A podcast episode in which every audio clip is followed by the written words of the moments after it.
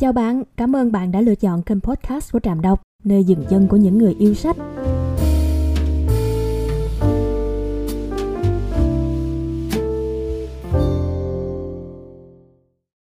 Xin chào các bạn.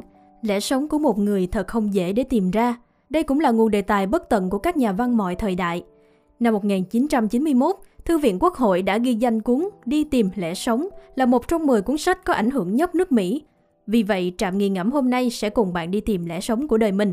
Đừng sống chỉ vì hạnh phúc qua bài viết này. Tháng 9 năm 1942 ở Vienna, nhà tâm lý học nổi tiếng người Do Thái Viktor Frankl đã bị bắt và giải đến trại tập trung của Đức Quốc xã với vợ và cha mẹ mình. Ba năm sau, khi chiến tranh kết thúc, hầu hết các thành viên trong gia đình, trong đó có người vợ đang mang thai của ông, đã qua đời trong trại. Nhưng ông, tù nhân số 119104, đã sống sót. Trong cuốn sách Đi tìm lẽ sống, ông viết trong vòng 9 ngày, kể về những trải nghiệm của mình. Franco kết luận, sự khác biệt giữa những người sống sót và người bỏ mạng tại đây chỉ phụ thuộc vào một điều, lẽ sống. Như ông đã quan sát tại những trại tập trung, những người tìm thấy cho mình một lý tưởng sống ngay cả trong hoàn cảnh khủng khiếp nhất sẽ kiên cường hơn, vững vàng hơn rất nhiều trước những khổ đau so với số còn lại. Con người có thể bị tước bỏ mọi thứ, nhưng có một điều, Franco viết, thứ cuối cùng của tự do cá nhân, chọn cho mình một thái độ trong bất kỳ hoàn cảnh nào, chọn một cách thức của riêng mình. Franco làm việc với tư cách một nhà trị liệu tại các trại.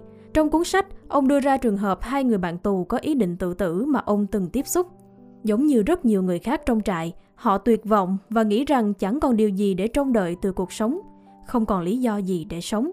Cả hai trường hợp, Franco viết, câu hỏi đặt ra là họ có nhận ra rằng cuộc sống vẫn trông đợi họ, một điều gì đó trong tương lai vẫn trông đợi họ. Với người này, đó là đứa con bé bỏng đang lưu lạc ở một đất nước khác. Với người kia, một nhà khoa học, đó là loạt những cuốn sách cần được hoàn thành. Điều độc nhất và duy nhất tạo nên sự khác biệt – điều đem lại lẽ sống cho họ, gắn kết với những sản phẩm sáng tạo, giống như cách nó kết nối con người bằng tình yêu. Khi một người nhận ra rằng họ là không thể thay thế được, họ nhận thức được một cách đầy đủ những trách nhiệm của những sự tồn tại của mình. Những ai ý thức được trách nhiệm mà mình đang gánh vác với mọi người, những con người chờ đợi họ trong triều mến hay ý thức được trách nhiệm về công việc mà mình đang gian dở sẽ không bao giờ vứt bỏ cuộc sống của mình – những người biết mình sống trên đời để làm gì sẽ luôn chịu đựng được dù cuộc sống khắc nghiệt như thế nào. Sau hơn 20 năm, giá trị cốt lõi của cuốn sách Đi tìm lẽ sống mang đến sự nhấn mạnh vào tầm quan trọng của lẽ sống, giá trị của khổ đau và trách nhiệm với một điều gì đó vượt lên chính bản thân mình. Có vẻ như chẳng có tí tương đồng nào với cái cách mà chúng ta đang sống khi mà người ta quan tâm tới theo đuổi sự thỏa mãn cá nhân nhiều hơn là đi tìm ý nghĩa của cuộc sống. Đối với người châu Âu, Franco viết, đó là đặc trưng của nền văn hóa Mỹ, lúc nào cũng yêu cầu và đòi hỏi được hạnh phúc.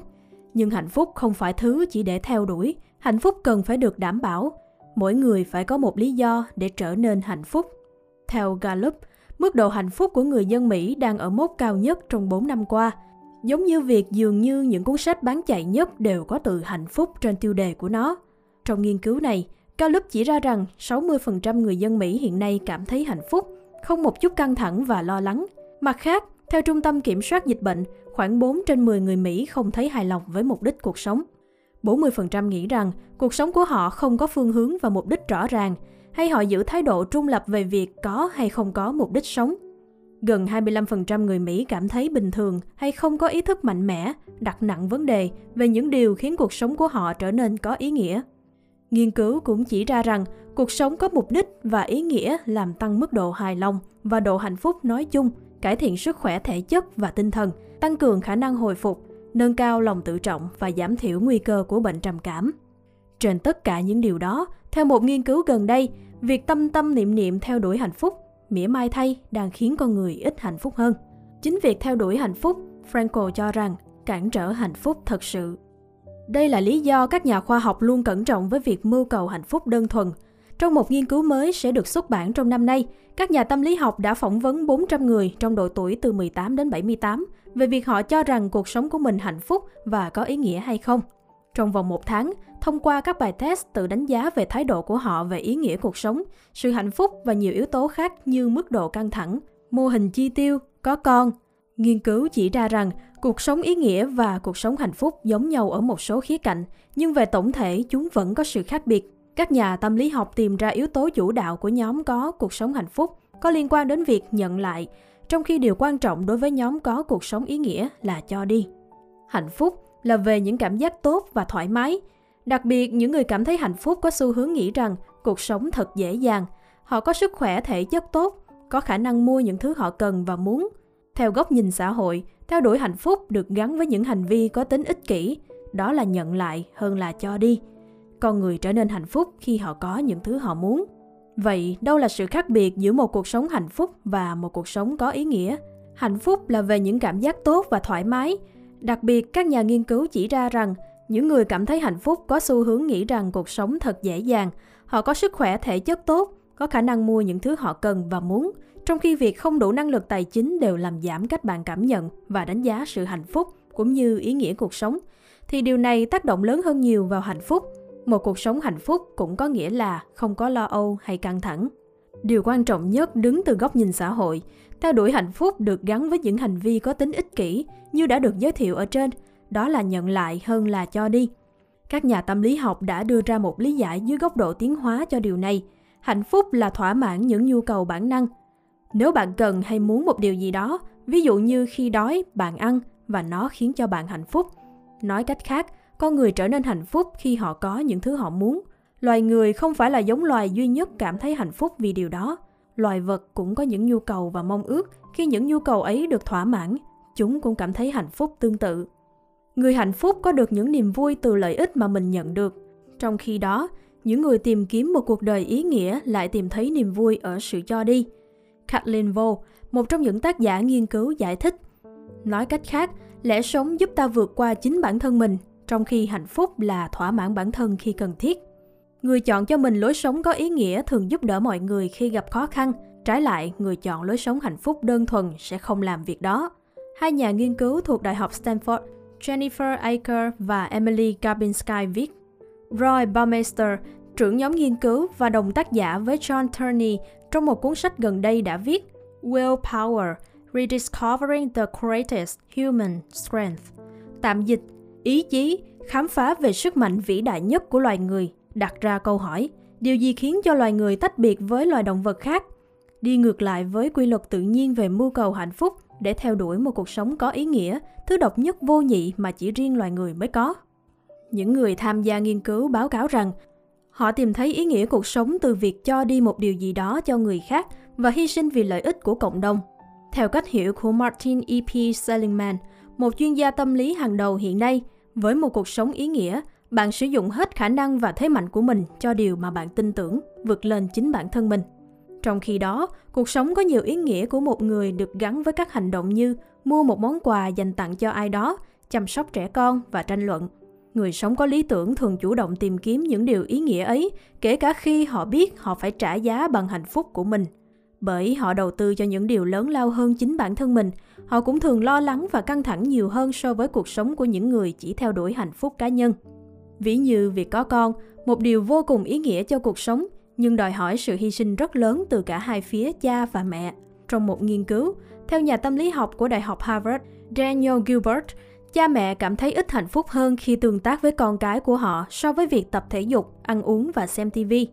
Paul Mester, nhà tâm lý học nổi tiếng nói, một phần những gì chúng ta làm như là con người là quan tâm tới người khác và đóng góp vào cho cộng đồng. Nó làm cuộc sống của chúng ta thêm ý nghĩa, nhưng nó không mang lại cho chúng ta hạnh phúc lý tưởng không phải chỉ là vượt lên chính mình, nó là vượt lên khoảnh khắc hiện tại.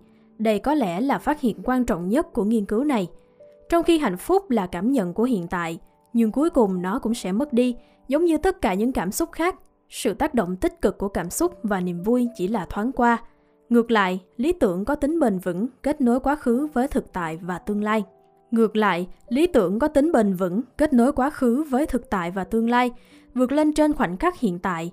Nhìn vào quá khứ và tương lai là dấu hiệu của một cuộc sống ý nghĩa nhưng không hạnh phúc. Các nhà nghiên cứu đã viết, hạnh phúc không đến trong suy tưởng về quá khứ hay tương lai. Những người sống do hiện tại thường hạnh phúc hơn những người dành thời gian suy tính cho tương lai và những mất mát, trắc trở trong quá khứ. Cảm thấy cuộc sống có ý nghĩa hơn, đồng nghĩa với việc họ cảm thấy ít hạnh phúc hơn nghiên cứu chỉ ra những sự kiện có tính tiêu cực xảy đến với bạn làm giảm mức độ hạnh phúc nhưng làm tăng giá trị cuộc sống của bạn Một nghiên cứu khác vào năm 2011 xác nhận, những người sống có lý tưởng là những người xác định cho mình mục đích sống rõ ràng và họ đánh giá mức độ hài lòng với cuộc sống cao hơn những người khác, dù họ có đang cảm thấy buồn bã. Nếu có ý nghĩa cuộc đời nào, Franco viết, thì đó phải là ý nghĩa ở trong sự khổ đau, suffering. Quay lại với cuộc đời của Franco, và cụ thể là trải nghiệm mang tính quyết định của ông trước khi bị bắt đến trại tập trung. Đó là sự kiện liên quan đến sự khác biệt giữa theo đuổi lý tưởng và theo đuổi hạnh phúc trong cuộc sống. Ngay từ thời thiếu niên, ông đã khẳng định mình là một trong những nhà tâm lý học hàng đầu thành Vienna và thế giới. 16 tuổi, ông đã trao đổi với Sigmund Freud qua thư và có lần, ông gửi Freud một bài nghiên cứu viết tay dài hai trang. Freud vô cùng ấn tượng với tài năng của Frankl và đã gửi bản thảo đó cho tạp chí tâm lý học quốc tế để xuất bản. Tôi hy vọng cậu không phản đối. Freud viết thư hồi đáp cho chàng trai trẻ. Trong thời gian theo học trường y khoa, Frankl còn tiến xa hơn nữa. Không chỉ thành lập trung tâm phòng chống tự tử cho thanh thiếu niên, ông còn phát triển liệu pháp của riêng mình, đóng góp cho ngành tâm lý học lâm sàng. Liệu pháp ý nghĩa, học thuyết giúp con người đối mặt với trầm cảm, đạt được trạng thái cảm xúc bằng cách tìm ra ý nghĩa cuộc sống của mình. Năm 1941, học thuyết này của ông thu hút sự chú ý của quốc tế và ông làm việc với tư cách là trưởng khoa thần kinh học của Bệnh viện Rothschild Vienna, nơi ông đã đặt mạng sống và sự nghiệp của mình vào nguy hiểm khi quyết định đưa ra chẩn đoán sai lệch về sức khỏe của bệnh nhân để họ có thể thoát khỏi án tử của Đức Quốc xã, thiết lập riêng cho các bệnh nhân có vấn đề về sức khỏe tâm thần.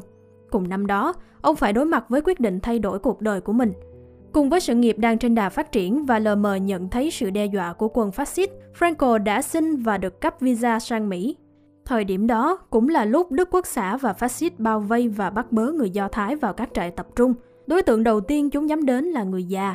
Franco viết, việc cha mẹ mình bị bắt chỉ còn là vấn đề thời gian. Ông cũng biết rằng khi chuyện đó xảy ra, ông có trách nhiệm phải ở bên cha mẹ mình và giúp đỡ họ vượt qua những chấn thương trong quá trình thích nghi với cuộc sống ở trại. Nhưng mặt khác, là một người đàn ông mới lập gia đình với bản thị thực trong tay, ông bị cám dỗ bởi ý định rời đến Mỹ, chạy trốn một cách an toàn để phát triển và nâng cao vị thế trong lĩnh vực của mình trong tương lai. Như Anna S. Ressan thuật lại chi tiết về tiểu sử của Franco, khi đó ông không biết phải làm gì và quyết định đến nhà thờ Thánh Stephen, Vienna để gột rửa đầu óc. Ông tự hỏi mình, tôi có nên bỏ mặt cha mẹ mình? Liệu tôi có thể nói lời tạm biệt và mặc họ với số phận của họ bổn phận của tôi nằm ở đâu, ông đã trông chờ một lời gợi ý từ thiên đường. Khi trở về nhà, ông đã tìm ra nó. Một miếng đá cẩm thạch nằm trên bàn. Cha ông giải thích nó là một mẫu vụn từ đống đổ nát của một giáo đường người Do Thái mới bị quân phát xít phá hủy gần đó. Viên đá cẩm thạch mang ý nghĩa của 10 điều răng. Một trong số đó là tôn vinh bậc cha mẹ. Franco quyết định ở lại Vienna và từ bỏ cơ hội an toàn và cơ hội phát triển sự nghiệp đang chờ ông ở Mỹ. Ông quyết định dẹp bỏ mong ước cá nhân sang một bên để giúp đỡ gia đình mình và sau đó là những tù nhân khác trong trại. Sự thông tuệ của Franco bắt nguồn từ những trải nghiệm cá nhân đó, giữa những đau khổ không thể tưởng tượng của con người, đến ngày nay vẫn còn nguyên giá trị. Là một con người luôn là hướng đến một điều gì đó, cho ai đó nhiều hơn chính bản thân mình. Đó có thể là một lý tưởng để sống hoặc một người để yêu. Khi ta dần quên đi cái tôi của bản thân, cố gắng hết mình vì trọng trách ta mang, cho người ta yêu quý, phần người trong chúng ta càng trở nên sáng rõ. Paul Mester và Cộng sự đồng ý rằng theo đuổi lý tưởng và ý nghĩa cuộc sống khiến con người trở thành cá thể độc nhất vô nhị. Bằng cách đặt những quan tâm cá nhân ích kỷ sang một bên để hành động cho những điều lớn lao hơn, vượt lên chính bản thân mình, cho đi hơn nhận lại, chúng ta không chỉ nhấn mạnh bản chất và tính nhân văn của con người mà còn khẳng định rằng cuộc sống sẽ trở nên tốt đẹp hơn so với việc đuổi theo hạnh phúc đơn thuần. Bạn nghiêng về lẽ sống nào hơn? Một người muốn cuộc sống có ý nghĩa hay đơn giản chỉ là người mong muốn có cuộc sống hạnh phúc? Đừng quên để lại comment để bày tỏ suy nghĩ của mình nhé. Cảm ơn các bạn đã lắng nghe.